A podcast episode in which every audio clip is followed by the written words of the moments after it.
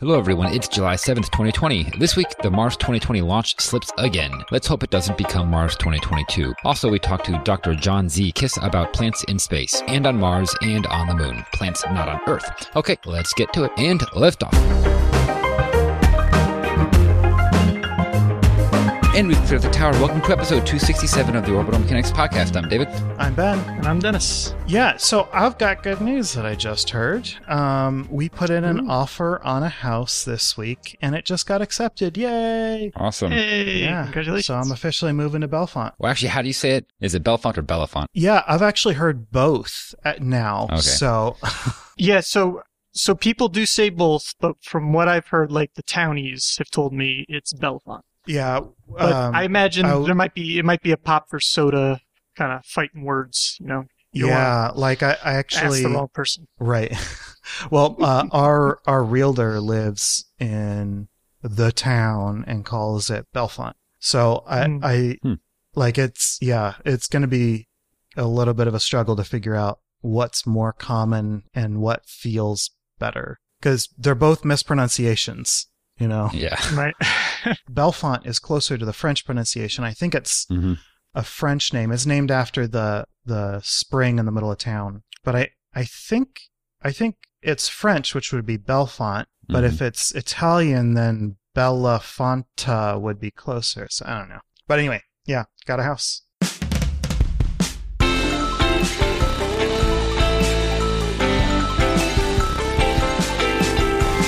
Mars twenty twenty, the launch for that is slipping once again.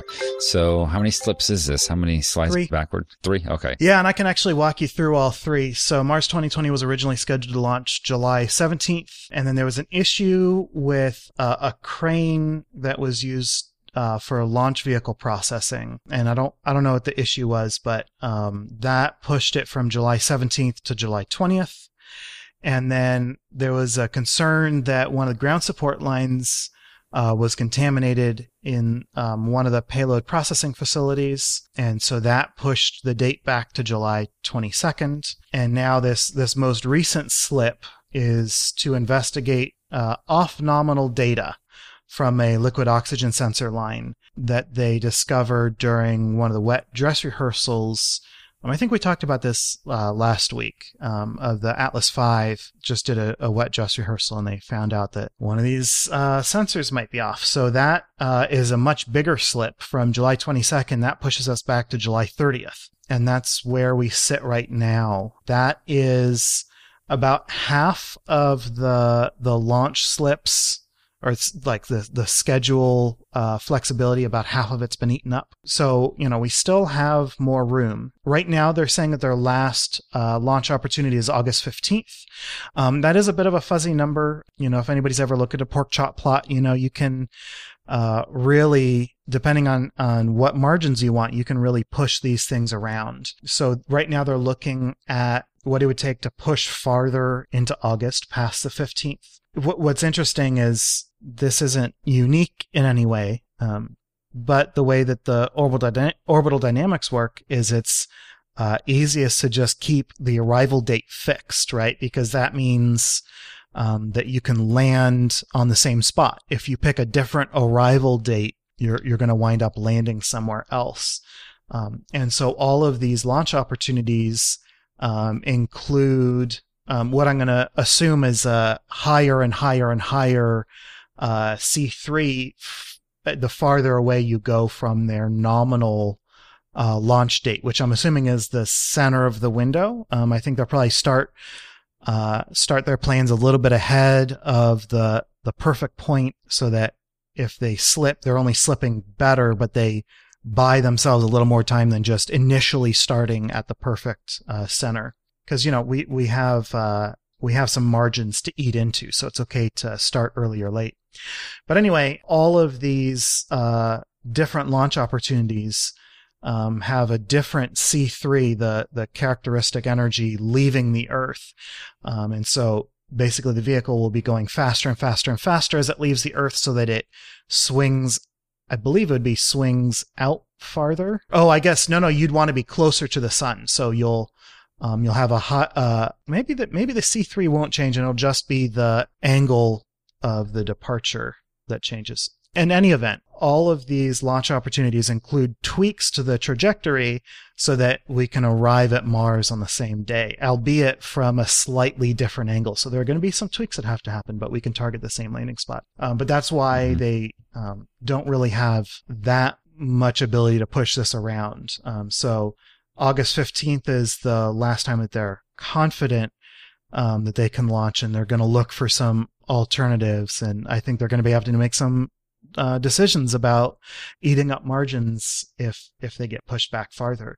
Um, and, and the real reason that we want to launch this year, I mean, it, it may seem obvious, but if we slipped uh, twenty twenty-two, which would be the next Mars window, um, the cost is around five hundred million dollars. So that, is that is that five hundred million dollars the total cost of the program up to that point? Is that how much it would be cumulatively, or is, it, that or is that just how much it will cost? That would be the additional cost just to do the delay. Wow. Mm. Yeah. Um, it'd be really great if we could send a Curiosity class rover to Mars for five hundred million dollars. I guess that's a good point. I guess it wasn't going to be five hundred million dollars. I just found it hard to believe that it would just co- it would cost that much just to hold on to it for two years. Like, what are we doing that necessitates an extra half a billion dollars? Storage, salaries. I guess um, storage, yeah. I mean, yep. It's non-trivial. You can't let it just collect dust, you know? Yeah. The, the costs of procuring a new launch, putting it in storage, taking it back out of storage, qualifying it after it's been in storage. Mm-hmm. Um, but yeah, so, so the total budget is, is somewhere around two and a half billion dollars. And so, you know, this is an appreciable chunk uh, of the mm-hmm. entire budget if, if we have to slip to twenty twenty-two. So, but, but luckily none of these delays had anything to do with the vehicle. It's all ground support equipment. So that's fine. Uh, that's that's okay. We want to get this right, and these are all fixable things. So apparently it was an issue with the second stage of the Atlas, but it has been fixed. It says that they have repaired it. So when is the next wet dress rehearsal? Yeah, that's a good question. I'm not sure. Before the thirtieth. Right. So we had originally kind of four missions to Mars, and the uh, European Space Agency's contribution, uh, ExoMars with the uh, Franklin rover, uh, that one had already been delayed. Uh, parachutes, I believe, was kind of one of the key issues, but covid nineteen certainly didn't help. And then the other two uh, missions, uh, one coming from the uh, United Arab Emirates uh, is the Hope Mars mission, uh, which is still on track for a launch uh, July fourteenth. We'll talk about that in upcoming launches. Um, JAXA will be taking that hopefully to the Red Planet on a H two. And uh, Tianwen uh, one, uh, which is China's uh, Mars mission for this year, is going is still on track, uh, as far as I can tell, for a launch uh, later this month, July twenty-third.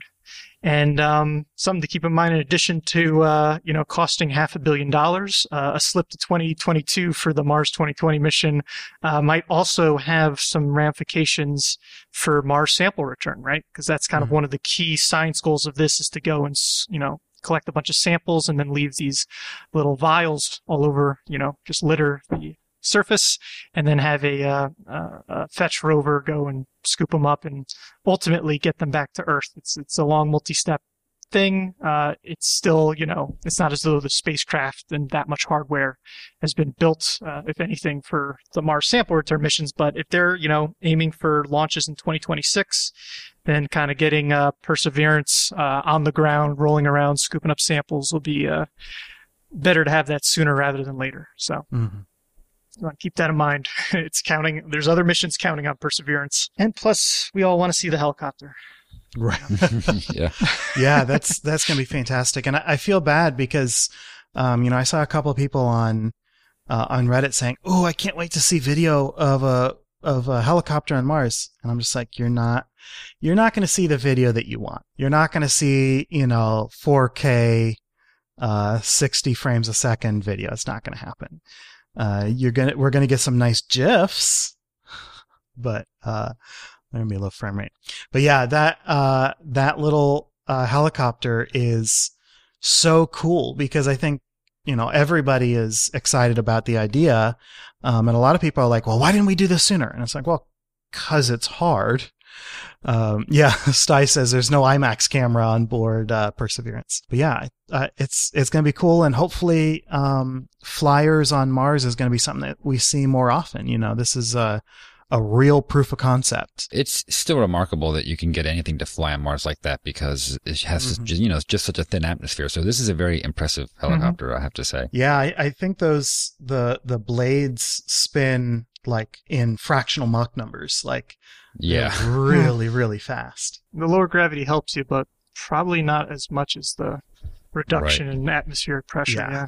Atmosphere hurts you more, exactly. And I was also going to say, I think I thought it was a, a great point. Uh, Jake Robbins from the wonderful We Martians podcast, I believe he was uh, making it uh, or drawing analogies to how uh, Pathfinder was really kind of a Pathfinder, just having a very, very small rover with very, very, very basic, you know, not even really doing so much science, it's just kind of an engineering proof of concept, and how that paved the way for, you know, these amazing rovers we've had uh, in the intervening years. And so if uh, the Ingenuity Mars helicopter could play a similar role for, you know, next generation, bigger rotorcraft. But I have to imagine, though, there's probably a, probably a lot harder to scale them up, though, again, given the difficulties of flying around on Mars. But yeah, and uh, blade tip speed is Mach zero point seven. Um, and obviously, you can't have a, a helicopter blade spinning at Mach one. Uh, the aerodynamics don't work, right? And so that, you know, that's why helicopters have a speed limit. You know, they, they cannot fly faster than a certain speed just due to that rotational speed limit. But yeah, so, so Dennis, um, I just wanted to point out, you, you mentioned, um, the return, the sample return, and that, I believe right now the concept is a lander with a tiny fetch rover next to it. So we're not talking about, you know, this whole sample return rover that kind of uh, wanders, you know, can land close enough and then the whole thing goes. No, they have to land close to one of these samples, bring in the lander, and then they don't have that much of a radius that they can actually fetch within. Um, and that's a very interesting limitation. You know, potentially we may be talking about a lander with no fetch rover. So you have to land, you know, within your arm's radius. But I think that's a, that's asking a bit much, because, you know, then you'd have to land next to a sample canister that could get blown away by your landing jets. I um, don't think they'd be able to do that. I yeah, mean. that's, and, and these, these, um, sample containers, we, we know what they look like, right? Cause they are packed up and, uh, and waiting on, on, uh, Perseverance. And, you know, they're, they're just like little metal test tubes. They're really tiny. And, and, and then, and that's actually right. Step, what, two of four, right? Step three would be getting the, uh, the, the return, uh, spacecraft to take off from Mars's surface into low Martian orbit to rendezvous with the ultimate return spacecraft, which would then have to head back to Earth. And so I've yeah, done an incredible space program. It's not that hard. She gets you on the team. Well, and it's cool that we can do this ahead, you know, collect those samples while we're still designing and building a return vehicle. You know, you say that, I, I really do appreciate that they are doing that. You know what I mean? Yeah, thinking like, ahead. Yeah, I, I really like that they're just, you know, even though the return spacecraft, the different steps of them don't exist yet, let's just get the ball rolling on this. Let's get samples mm-hmm. on the surface and then really kind of give an impetus and a drive for us to follow through with the, the, the sample collection and the return. Well, I'm adding to my uh, Space Reddit bingo card uh, a square that's just somebody asks, why don't we put samples on the uh, on the helicopter and have it jump into a parabolic uh, arc, and then uh, that way the the return vehicle doesn't have to land; it can just swoop down, rendezvous, and, and take off. Because you know somebody's going to suggest that if it hasn't already happened. Let's do three short and sweets. What's the first one, Dennis? Well, first up, Rocket Lab unfortunately suffers a second stage failure and loss of vehicle. After twelve consecutive successful launches from its New Zealand spaceport, smallsat launch provider Rocket Lab suffered an anomaly during its second stage burn. The mission, named Pics or It Didn't Happen, was carrying seven payloads for Planet, Canon Electronics, and In-Space Missions. Shortly before T plus six minutes and the vehicle's hot swap to a new battery, on-screen telemetry stopped showing an increasing velocity and the engine bell visibly cooled. Soon the frozen footage was cut, and Since then, founder and C E O Peter Beck has apologized to his customers and announced the company is currently working with the F A A to identify the cause of loss of view. And hopefully we'll be talking about this more in the coming weeks, because I would like right. to discuss... Learn more about it, yeah. But for right now, it is definitely a mystery. Mm-hmm. Anyway, uh, next up, U L A receives its first B E four. Blue Origin has delivered its first Pathfinder B E four engine to U L A. The engine will be one of two that will power the first stage of U L A's Vulcan Centaur. The second engine should be soon to follow. There is no confirmed date on when U L A will be receiving its first production quality engine. Other hardware is already in production, and the first flight is scheduled for twenty twenty-one. U L A has expressed some frustration over the engine development timetable. The Vulcan rocket must be in service by then if U L A is to win a lucrative Space Force contract next year. All right, and last up, uh, the first Indigenous-owned ground station is to be built in Australia. Indigenous Business Australia, or I B A, will fund two new commercial satellite ground stations in Alice Springs in the north of the country.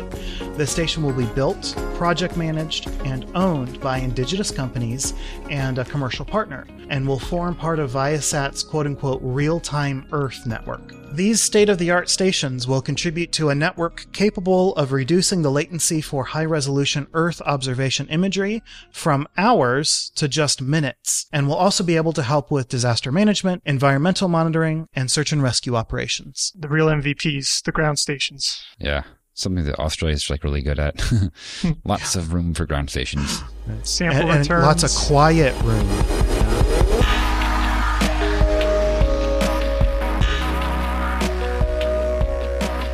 All right, and welcome to the interview segment. Today we have Doctor John Z. Kiss, professor of biology and the dean of the College of Arts and Sciences at the University of North Carolina Greensboro. Uh, hi, John. How's it going? Good. How are you doing? Oh, pretty good. Welcome to the show. So I guess we'd like to start off with a quick overview of who you are and what you have to do with space. Well, I'm uh, I'm a faculty member in biology. And as you said, I serve as dean of the College of Arts and Sciences. Um, I have worked with NASA at some level since nineteen eighty-seven. And I've been fortunate enough to be the principal investigator eight different spaceflight experiments. So we, we had a publicist get in touch and say, hey, John would be good on your show. And we're just like, oh, yeah, actually, uh, that's really cool. So we're really happy to have you here. So one of the things that we're really interested in is what it feels like to work um, in the space industry. And so I was hoping you could kind of give us a human perspective of what it takes to get an experiment to I S S and what the process of applying for space, you know, payload space on I S S or on shuttle feels like, and then what it feels like to get that data back and process data from an experiment that you're never going to see in person again. Yeah, well, that's a really good question. First of all, let me say that there are different ways to get payloads uh, into space with with NASA. So there are educational opportunities right now, actually, with the I S S and the National Lab. There are lots of student-based projects. There are business opportunities. And the way I've gotten on is really through basic uh, scientific peer review. And what that means is um, I submit a proposal to NASA, and it's it's reviewed by experts in the field. Now, sometimes it's actually been reviewed by international experts, not just people from the NASA side, depending on the call. And the proposal gets a certain scientific score. This is pretty much like any other kind of peer-reviewed science in the United States and Europe and other countries. The difference is Uh, after the proposal gets this basic science score and it's worthy of science from a scientific point of view, then what's considered is sort of a technical review, and is it a feasible experiment to do in space, depending on the limitations, the hardware, the specific conditions. So it's essentially a two-step process. So that's the technical side. What it feels like is it's really cool. It's it's been it's been a lot of fun. Uh, I've always enjoyed. Uh, it's it's a lot of work to get your experiment ready for space. But first of all, being at the launch is an incredible experience. It's always incredible. But when when you know your own um, samples, in my case, it was always seeds. When I knew my seeds were being launched up to uh, either on the shuttle or up to the I S S on the shuttle or via SpaceX, It's it's really exciting. And I feel very privileged because then you have this really unique data set that is really fascinating. And uh, it's given us some tremendous insights into uh, developmental plant biology. So I think everybody who works with space feels that level of excitement. Do you feel any pressure to act uh, blasé and professional, or is it just uninhibited joy? Well, people who know me will say it's uninhibited joy. It's uh, um, no, I, I get I get really excited about it. I just uh, uh, again, I've, I've had um, several of these, and I, I still get very excited, and I hope to have some more experiments. But no, I haven't lost the sense of wonder and excitement. It, it's really a cool thing to do. So I'm curious uh, about some of your experiments in more detail. I did a little bit of reading on them, and I saw, um, were the latest ones these seedling growth experiments, one and two? One, two, and actually we did three. Yeah, it was a three-part experiment. Oh, wow. Could you could you describe that in a little more detail for us? Sure. So this was a really exciting project on the International Space Station. And one of the, the problems with a lot of space research, and no pun intended, it's a one-shot deal. Uh, I've been fortunate in that my experiments have built upon previous experiments that I've done. This project was done in collaboration with uh, between NASA and the European Space Agency. So I was the American NASA P I, and my colleague, uh, Javier Medina, from Madrid was the European P I, and we kind of combined our interest and expertise to come up with a, a pretty unique project. Uh, essentially, we were in, interested in the interaction between gravity and light in plant development. And ironically, um, when you fly things in space, you could really study a, a, a true light effect, because on Earth, gravity and light always interact. So if you take away the gravity, you could study a pure light effect. And because of that, we've made some really interesting discoveries in terms of how plants sense light. The other part of our project I think that was really fascinating was not only were we interested in microgravity, we were interested in reduced or fractional gravity. And what I mean by that is particularly the levels on the moon and Mars. So we actually know a lot about plants in terms of their growth and development in microgravity. We know very little about plants in terms of uh, how development is affected on the moon and, and Mars levels. So the, the level of gravity on Mars, for instance, is one sixth G. On Mars is three eighths G. So one sixth G on moon and three eighths G.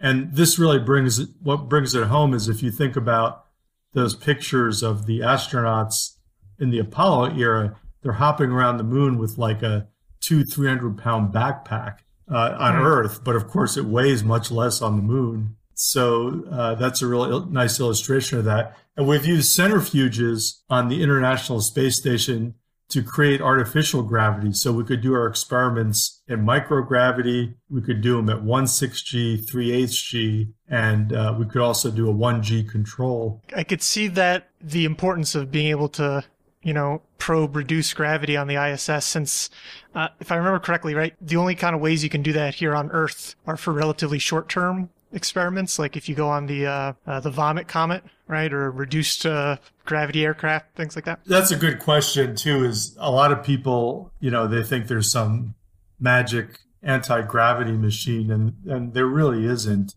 There, there, you know, there are um, these analogs or simulators, uh, but true weightlessness, you could get it in, um, obviously, in low Earth orbit. You talked about the parabolic flights with the very pleasant nickname that you mentioned. And in, in, in those parabolic flights, which are done by NASA and the European Space Agency, they're actually pretty interesting. You get like twenty seconds of microgravity, but you kind of have to pay for it because you also have hypergravity. So the plane does these parabolas. It it goes up. It essentially turns off its, its engine. And it's in free fall, and then it has to climb back up again. And the reason people get sick is because uh, of that transition from microgravity to, to two G. And they usually do like thirty to fifty parabolas on those campaigns. Oh, wow. I didn't realize it was quite that many.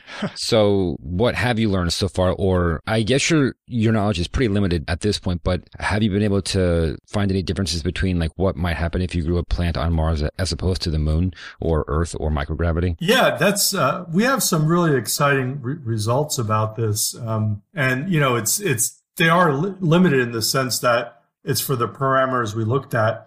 But I'll give you the short version here is when we looked at um, gravity sensing and um, light sensing, what we found was that there's a certain way that plants will respond to, to light in um, microgravity. On the moon, they respond exactly the same way. And both the microgravity and the moon level of gravity is different than the way they would respond on Earth. However, interestingly, at least for the parameters we looked at, the Mars level of gravity is uh, sufficient for the plant to behave like it would behave on Earth. So the conclusion is, at least for the parameters we looked at, growing plants on, on the moon is going to be different in terms of gravity. But growing plants on uh, on Mars, at least in terms of gravity, um, is going to be pretty similar to the Earth parameters. And there's some other investigators who've done some experiments on this and found pretty much the same results we did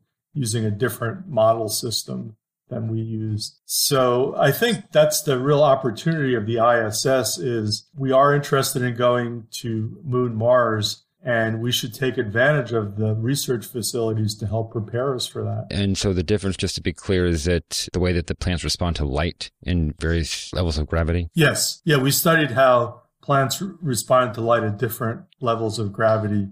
And again, we found that microgravity and the moon level were indistinguishable. And essentially, Mars and Earth were indistinguishable. And that was, I think it's a, one of our most fascinating results we've had to date. Yeah, that's so weird. Mm. So so does microgravity just turn off phototropism? Like, what's the what's the connection? Well, I mean...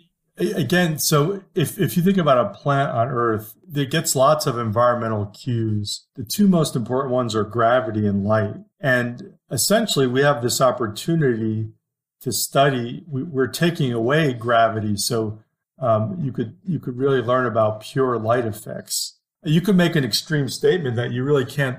The, the study of um, how plants will bend toward light is called phototropism. And this is something we're all familiar with. If you have house plants, you know, you have to rotate many of them because they'll bend toward the light. But mm-hmm. when they're bending toward the light, there's an effect of gravity. But in microgravity, there's no gravity effect. So you could really study a pure phototropic effect. So so when you're saying that plants grow similarly in zero-G and, and moon-level gravity, it's the key there is that phototropism is so dominant that they don't look like plants growing on Earth because they're not even really paying attention to the moon's level of gravity, right? Yeah, that's a good way of putting it. I would agree with your summary. So, so like, I guess if I have a house plant on my moon base, like that plant is going to be growing sideways for a quarter of the month, sideways the other way for a quarter, right? Like what... What do we have to prepare for and worry about if we're trying to grow plants productively on the moon? Well, let, let me put it more broadly. Um, I mean, when, when we look at um, sort of moon and Mars, you know, there's many, many challenges to, to growing plants and, and to greenhouses on, on both of those mm-hmm. planets. The I've just been focusing on one parameter. Um, a real big factor and I think a huge problem Uh, both on Moon and Mars is uh, the ra- radiation effects. I mean, there's no atmospheric. Mars does have a pretty wimpy atmosphere compared to the Earth's, but there's really not much shielding that we get on Earth from these high energy particles. And, uh, you know, so there's many factors. And those high energy particles uh, are, are a real concern because they could affect mitosis and other cellular reproduction. So I guess it's hard to ask your question. To answer your question, right. because I'm, I'm, I've, I've been, you know, to be clear, I try to, as a scientist, I try to focus on, um, you know, parameters I could isolate. And hmm. if, if I could say something more broadly about that is, so I think um, uh, what I study are really basic parameters of, of plant biology. And I think the reason NASA is interested in it is in the long term, we want to grow plants on Moon and certainly on Mars. And it's real basic knowledge that will uh, help us do that. There are other people, uh, particularly at NASA, who focus on, you know, crop yield and optimization and atmospheres and things like that. So uh, I've, I've just had a really unique opportunity to focus on this interaction between gravity and light and, frankly, do experiments that no one's been able to do on Earth. Yeah, and, and I'm sorry, my question did come across as very broad, but I'm I'm wondering, like, from your from your research, what are the? I mean, obviously you can't draw broad conclusions, but what does your research tell us to expect when we're growing plants, specifically on the Moon? Because I didn't realize that the Moon's gravity was so low that it actually behaved much like microgravity. At least for the yeah the things we studied. Well, I, I just think it what, what it what it tells you is it, it's sort of like if we're gonna it, it's something you could sort of almost check off, like. For Mars, it's going to be, um, you know, the, the gravity is not going to be a problem. On on the Moon, it's going to be a problem. So you, you might have to, I don't know, mitigate that in certain ways and, and be more conscious of the orientation of your of your light. Of course, you know, the Moon also has a really weird, you know, the other problem there with greenhouses is you have essentially twelve and a half days of of light and twelve and a half days of darkness. And the Mars day is much more like the Earth day. So that's an, another huge, huge factor. Yeah. I'm just trying to imagine like a, an actual greenhouse that's exposed to the sun or, you know, includes enough sunlight that the angle does change over the span of a month. And like, that's kind of what I'm imagining is like, you know, maybe one day we're going to have plants that can tolerate that and, you know, potentially tolerate it in the sense that we don't need to give them additional light. Um, and dark cycles. The idea of crops that lean back and forth over the span of a month just kind of cracks me up a little bit. Yeah, well, I mean, you, you might have to also, the, the, the possibilities you have are you could design plants either through classical breeding or genetic engineering to survive these light cycles or or maybe, you know, modify the beha- um, their behavior toward gravity. That's another possibility in the long term. But it would seem to me that if you have an environment where you're getting light directly from the sun, then you also do have to worry about radiation, like you said. And that's like a big right. problem it's, because... It's definitely way off there, isn't it? That's going to kill all the plants before they ever have a chance to grow. I mean, it seems to me that that would be a, a huge problem.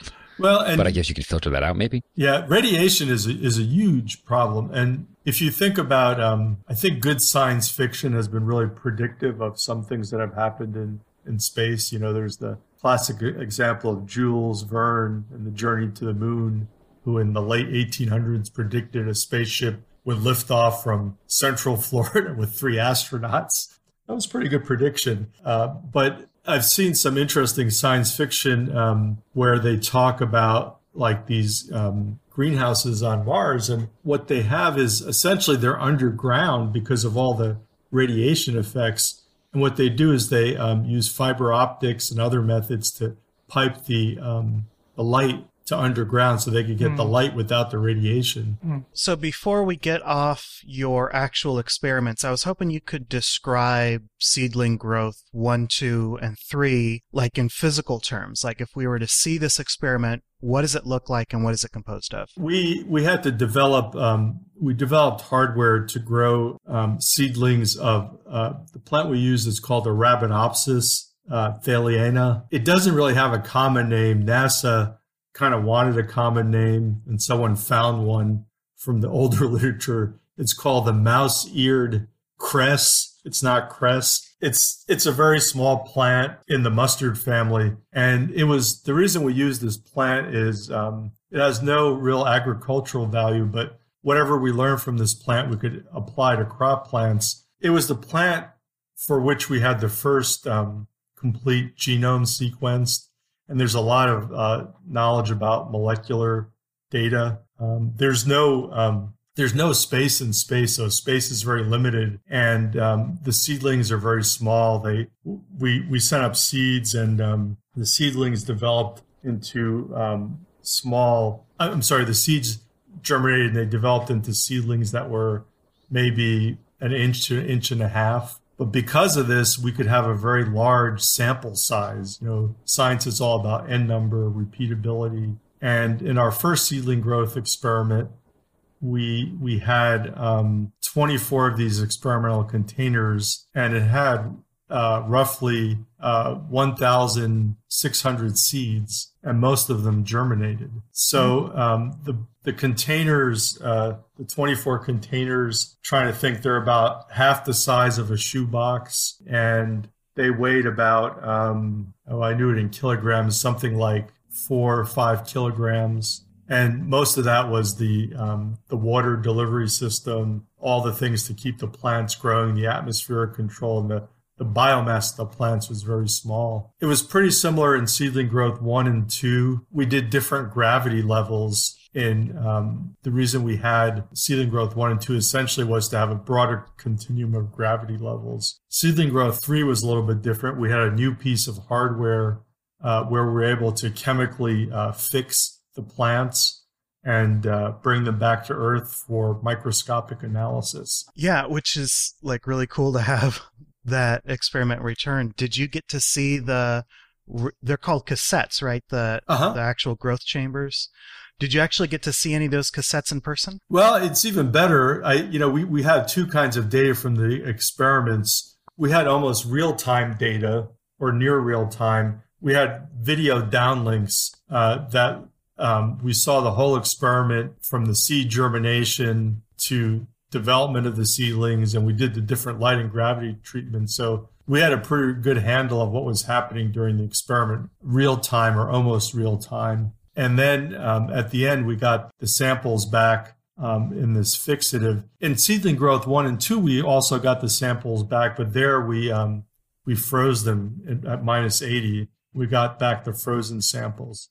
So, yeah, I, I saw them uh, before and after and during. So are you familiar with the design of the cassette? Like, could I ask you questions about the actual physical design of it? You can. Let, can I say some general things about it, though? Yeah, we use this uh, facility. It's called the E M C S, the European Modular Cultivation System. You know, it's an international space station. The facilities are shared. So the European Space Agency and NASA had a deal, and we had an American P I and a European P I, principal investigator, my friend and colleague, Javier. So the Europeans provided sort of the big machine, the growth chamber, but we had to work with NASA to design the, um, they call it the E U E, Experimental Unique Equipment. And um, sort of our team worked with NASA to uh, to design those, the cassettes and uh, everything. The experimental container was essentially a box, and we had to design the guts of the box. That's really interesting. I didn't I didn't know that that was the way that that had been coordinated. That's that's actually really fascinating to me. So had the E M C S been flown before? Has it been flown after? Like what? How much did you have to squeeze in there? So the E M C S uh, was um, was launched in two thousand six, and uh, we were the first experiment on there. It was a precursor to seedling growth called TROPY. And uh, we were the first P Is. We ended up having five experiments. Um, I think uh, these are rough numbers. I think there were a total of maybe twelve experiments, and there were um, another um, four or five principal investigators. There was a group from Japan that used it. There was a group from Norway that used it. There was a French group that used it, and two other American groups that used it. And um, the E M C S was, um, it, it supposedly had a, a life of five years, but it lasted about eleven or twelve years, and it was finally decommissioned. Hmm, nice. So how did you become interested in this research as a botanist? Because uh, obviously it's not something that I think most botanists consider when they start their career. Well, yeah, so I, I've always been interested in NASA. One thing I like to say is sort of my life is the space age. I was born in nineteen sixty. And I remember when, as a nine-year-old, the excitement of the lunar landing and Neil Armstrong and the astronauts hopping around. I didn't know that their backpacks weighed two or three hundred pounds then. And I didn't know about fractional gravity. So I was always interested in space. And uh, my PhD is from Um, Rutgers University, and most scientists or who want to go into academia and even other fields after their PhD, they do a postdoc, which is kind of the equivalent of a medical residency. And I, I looked around um, and I, I just saw this project at Ohio State that was funded. It was for ground-based research that was funded by NASA. And it just sounded really cool to me. And it was about um, all ground-based studies uh, looking at how plants perceive gravity. It was a gravity perception project. And ever since then, I've been working with NASA. When I became an assistant professor and independent investigator, uh, I did one of these proposals. I thought there's no way it was ever going to be funded, and it was funded and selected for a space project.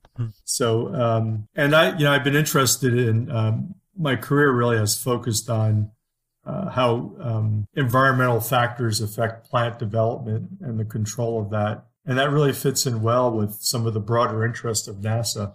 It's been a fun ride. So one of the questions that we often get from our listeners um, is a question from either new college students or high schoolers who are getting ready to apply to colleges. The question that they ask us is, how do I get into space? Or else it's, how do I pick what field I want to go into so that I can get into spaceflight um, and, and make space a career?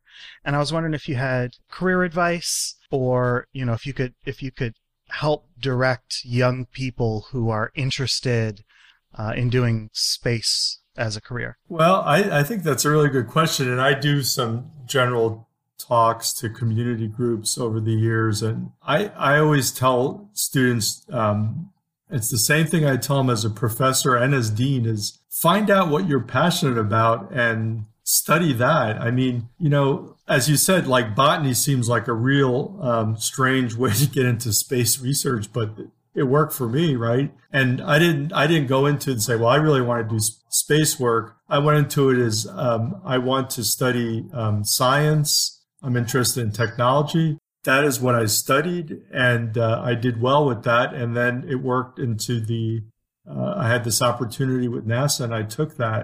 I mean, there are so many great opportunities now for, for students and who are interested in space. NASA has all sorts of internships. They have internships for high school students, for college students. Um, they have funding for grad students, and I've had students take, um, take advantage of all of that. But I, I don't think, I, I just think it sounds maybe like a, a dated concept, but it's not. It's like you, you really just have to find something that you're passionate about and go with that. And that's the advice I give to any student. I mean, I've seen students who have certain pressure from parents, like, you know, you need to be pre-med because that's a great field. Well, it probably is a great field, but you have no interest in science. You have no interest in, in, um, in being around people who are ill. It's probably not a good thing for you to do. But, and even, you know, people, uh, little kids ask me, you know, like, well, what do I need to, to, to d- become an astronaut? And, it, you know, it used to be that to be an astronaut, you have to be like a fighter pilot.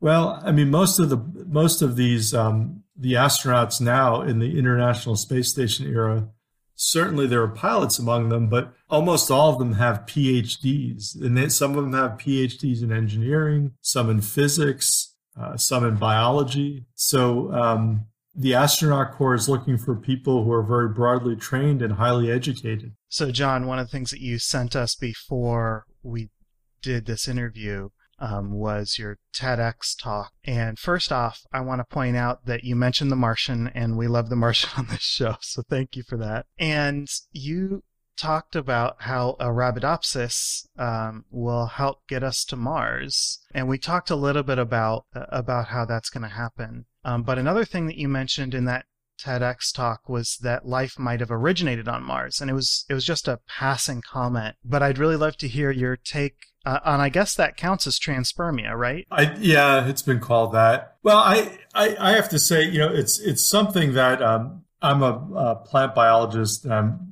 I'm a space biologist. I am interested in all sorts of anything about space. Like I have a whole library of books um, about the history of the American Soviet space program. And so, and I, I go to these general talks about space. So I really don't know very much about, um, from a personal, my personal research about life originating on Mars. Before I made that statement, I actually checked with, um, several friends and colleagues who are what I would call planetary scientists who, who've been looking for, you know, uh, life primarily on Mars. But I, I think it's a very credible theory is that life might have originated on on Mars and and came to uh, Earth by um, an asteroid or, or a piece of Mars breaking off and becoming a meteorite. And the reason for that, there's a, one of the um, chief pieces of evidence that's cited is people have studied the conditions on early Earth and early Mars, and the conditions were more favorable on early Mars for life to form. For life to form on Earth was was very unusual, and a lot of that has to do with like elemental composition. So Mars is uh, richer in molyd- molybdenum, which I can barely say, and boron. And those two things are very important in, um, for instance, in photosynthetic pigments and, and mechanisms. And photosynthesis uh, also is very important for broad-scale life because we need oxygen. So uh, that's kind of my extent of the knowledge of it. But I, I think it's, I, I, I just think it's a fascinating way to, to to think about Mars. I mean, I think there are many reasons to go to Mars, but I think the fact that there might be life there now or there was life is a very important reason, but it is possible that we're all Martians. So yeah, you have talked about Arabidopsis, but um, how about some other plants? Like what might be best suited for growth on Mars or maybe even the moon? Like, have you learned about what crops or other plants that might be more useful that might also be able to grow in such an environment? Well, I, I mean, the again, my research has, has focused on Arabidopsis because I'm interested in basic mechanisms. Uh, there are people at NASA, and this is all sort of secondhand knowledge, but there are people who've, um, for instance, um, they were actually looking more at growing plants in limited um, confinement, such as maybe the trip to Mars. And they were like developing varieties of uh, wheat. So there's like a super dwarf wheat variety that was developed by researchers for, for kind of this purpose. Um, people have looked at sweet potatoes. People have looked at radishes. It's kind of interesting. The Russians are are a lot more pra- practical. A lot of their research on the uh, space station and in space, they wanted to eat this stuff. And uh, I think they were the ones who did a lot with with with radishes. So the, there's actually a kind of a funny story. There was a, I think this was in the, it was a joint Soviet or, or Russian-American project, and they grew radishes. And what happened was um, the radishes developed pretty well, and they had all these parameters, and the scientists were really excited. And then all of a sudden, the data stopped, and someone said, well, what happened to the data? And uh, the cosmonauts looked embarrassed, and they said, it just, we hadn't had fresh vegetables, and it, it smelled so good we decided to have it in our salad that evening. So there goes the scientific experiment. But yeah, I think people have worked on um on, on different kinds of uh crops. I, I think right now the question is, I, I still think, you know, in low Earth orbit and the moon is close enough to deliver supplies where we're really going to need to look at crop plants and maybe medicinal plants is when we go to Mars and we decide to stay there, it becomes more of an issue. Yeah. So, John, I'm curious, kind of like, what are the next steps research-wise, really? For for me or, or in general? How about both? Uh, you and then generally, maybe. So I think, you know, what's been kind of interesting is I think there's been a desire to go to um, Mars for a long time. And, you know, if you look at the history of the space program in the late sixties, early seventies, all the predictions were, well, clearly we're going to be on Mars by like nineteen eighty. And and we haven't been on the moon since nineteen seventy-two. And I think one of the things NASA and the international partners have to decide is they keep alternating between moon and Mars. So for a while it was Mars, forget about the moon.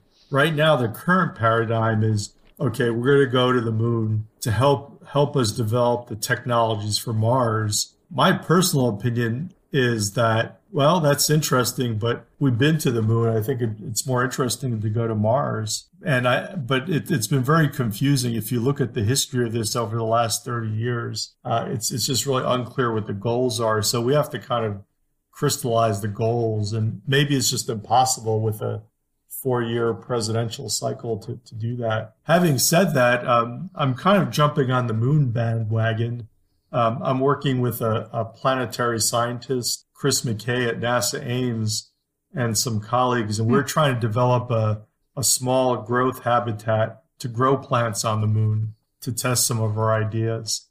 And we've proposed it, and the proposal has been rejected, but um, that happens a lot in science. You get rejected, you have to be resilient, and we're revising it. And um, I'd like to, uh, I like to go, if we're going to go to the moon, I might as well go there, not me, but at least my plants. And uh, that's one of the projects I've been working on. That's really cool. And and, and is and is this uh, kind of this is this related to uh, some of your research I'd seen with, I believe uh, she's your postdoc, uh, Tatiana Shimanovich? Yes. I mean, first of all, well, actually, we we've had two kinds of proposals into NASA. Now, Chris, my collaborator, is uh, he's a NASA scientist, so he's eligible for some intramural programs, and he's a great planetary scientist, so our our research really complements each other very well. So we've had some proposals that um, you know, they're talking about the human space exploration, but as a precursor to that, there are going to be some robotic robotic landers that are going to the moon, and we have a proposal to put this little plant growth chamber as part of one of the robotic landers. We also have another approach is as a precursor to sending these things to the moon, we want to test these growth chambers on the on the International Space Station uh, because you could get the one G. So um, the paper that you referred to with Tatiana, my current postdoc, there's lots of things we're doing to get ready. And one is we were looking at different strains of Arabidopsis to see what would be the most optimal for Uh, a moon-based experiment. Which strain is it?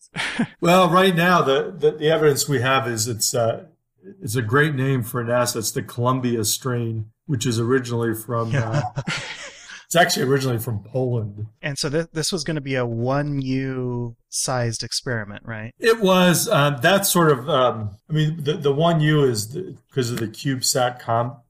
concept. We have some other concepts out there. Uh, it might be a little bit bigger than, than one U. It is possible to do one U. I would personally prefer something a little bit bigger so we could have some more uh, data collection. If, if I understood correctly, one of the issues, especially with a one U sized experiment, is kind of getting the thermal control, right? And being able to... Right. So the temperature on the moon um, fluctuates dramatically depending on the day or night, and it's uh, I don't remember the exact numbers, but it's it's like uh, you know minus two hundred something Celsius uh, at night, and like two hundred thirty Celsius during the day.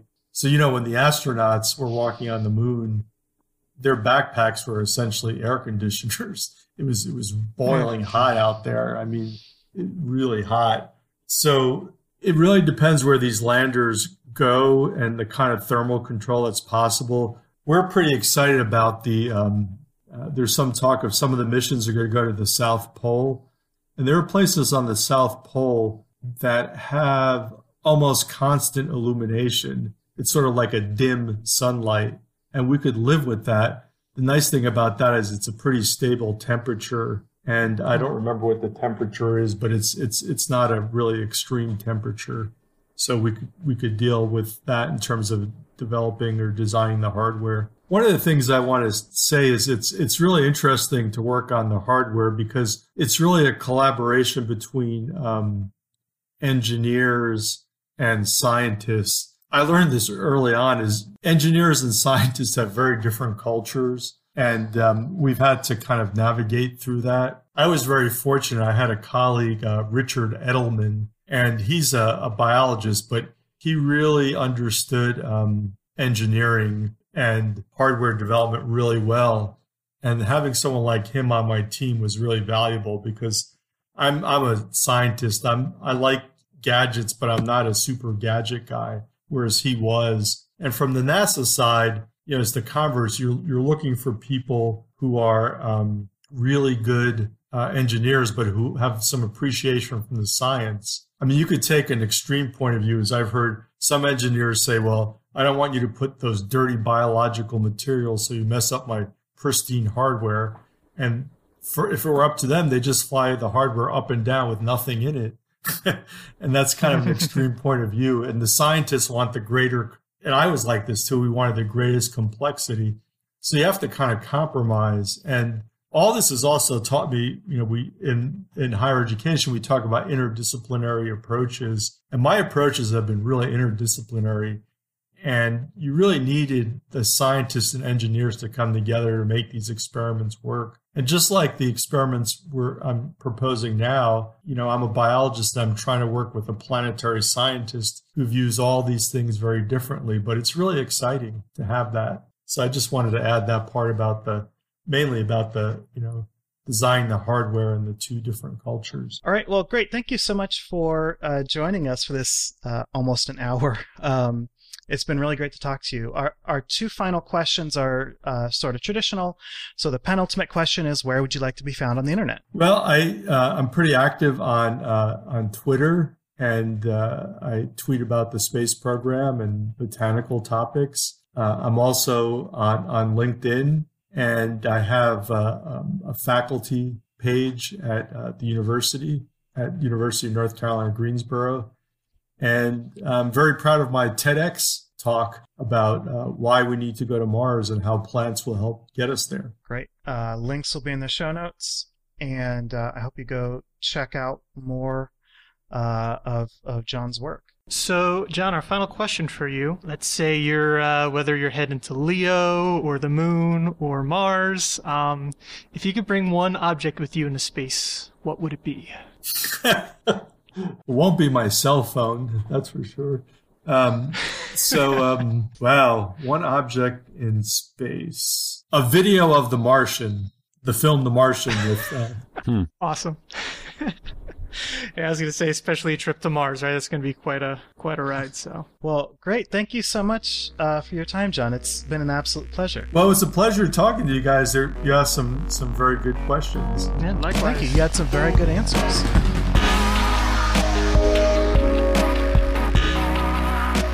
So this week in spaceflight history, um, we have several winners. We have Colin in the chat, the Greek, Ben Hallert, and Alejandro Sosa, which is a name I don't think we've said before, yeah. um, as well as Cy Kyle. More than just a couple. And the clue was low-slung rocket, which I guess was like a bit easier than I thought it would be. But yeah, like people totally got it. Yeah, and we went through a couple of different clues and... uh David, you, you came up with this one, and I, I definitely think this is better than the other ones that we had. So, uh, mm-hmm. yeah, good clue. All right. This week in spaceflight history is the seventh of July, nineteen ninety-eight.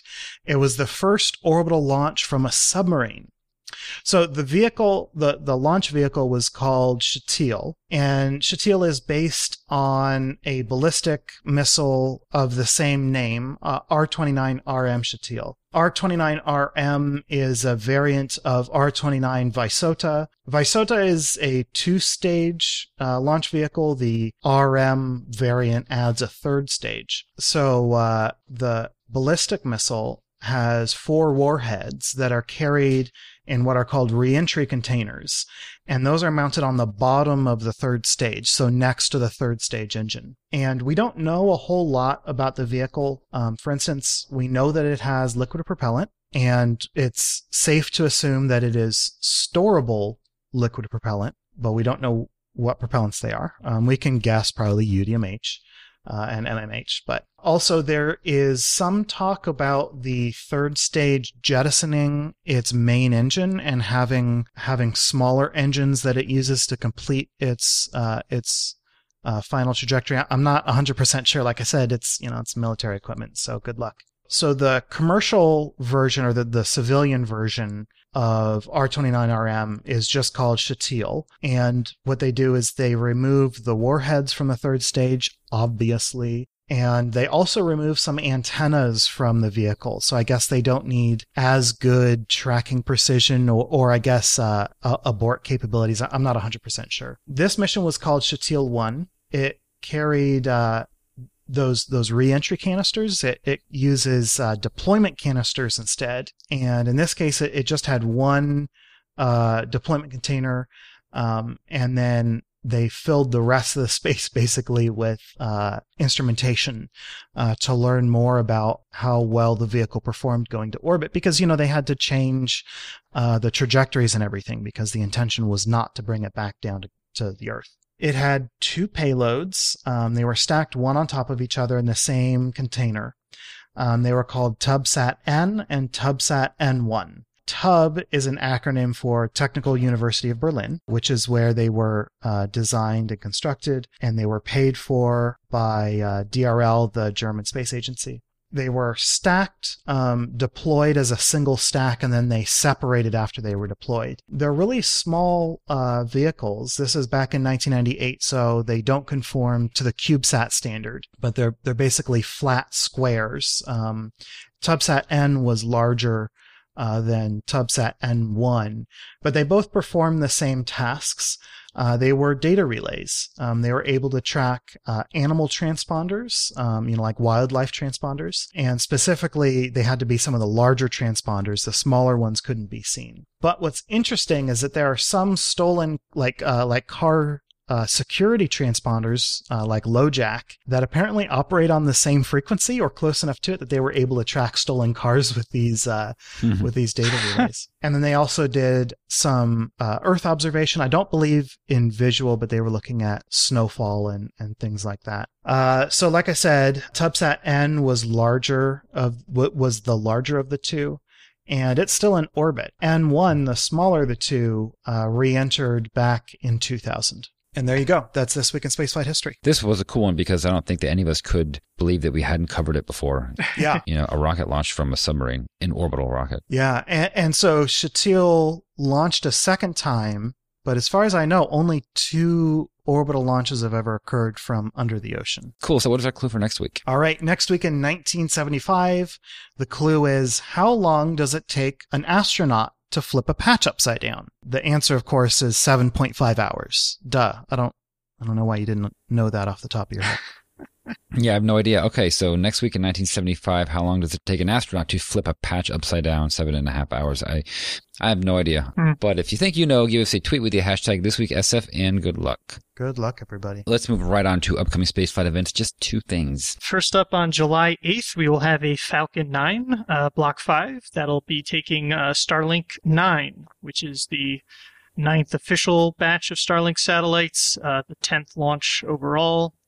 And um, it'll also have a rideshare that'll carry two uh, black sky Earth imaging satellites. And uh, you can uh, expect to see this again uh, on July eighth at sixteen fifteen U T C, um, instantaneous launch window, and it will be launching out of uh, thirty-nine A at the Cape. Maybe this time I'll get to see a Starlink train, which yeah. I still have yet to mm-hmm. see. So next up on uh, July fourteenth is the Emirates Mars mission on an H two A. So this is launching out of Tanegashima Space Center in Japan. So this is a Mars mission, which is pretty cool, by the United Arab Emirates, and uh, it is called Hope, and it is a Mars orbiter. So it's just going, you know, to some kind of an orbit about the red planet. I'm not sure ex- exactly what. I don't know. Don't know what it's going to do, but I guess it's more oh. like an imager as well. Do you know? It's, it says it's a wide elliptical orbit between twenty-two and forty-four thousand kilometers. Okay. Wow. Yeah. Okay. And we, we talked about it uh, uh, a couple we? months ago. Oh. Yeah.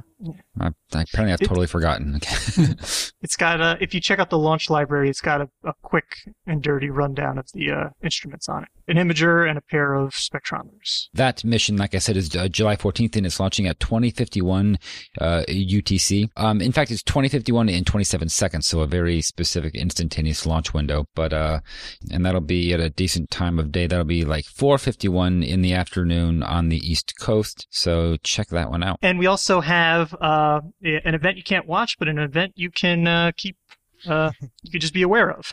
Keep tabs so on, on uh, yeah, keep tabs on. So on. Ce- uh, celebrate in your own home is what you can do. Exactly. Crack one open for the Parker Solar Probe as it completes its third of seven Venus flybys on July eleventh. And so this, uh, right, the big thing was that all these flybys get it into a tighter and tighter orbit. And so this one is going to bring it down to where its, um, what's called, its uh, orbital distance will be reduced from nineteen point four uh, million kilometers to fourteen point two million kilometers as it gets closer and closer in. And so they'll have another two perihelions.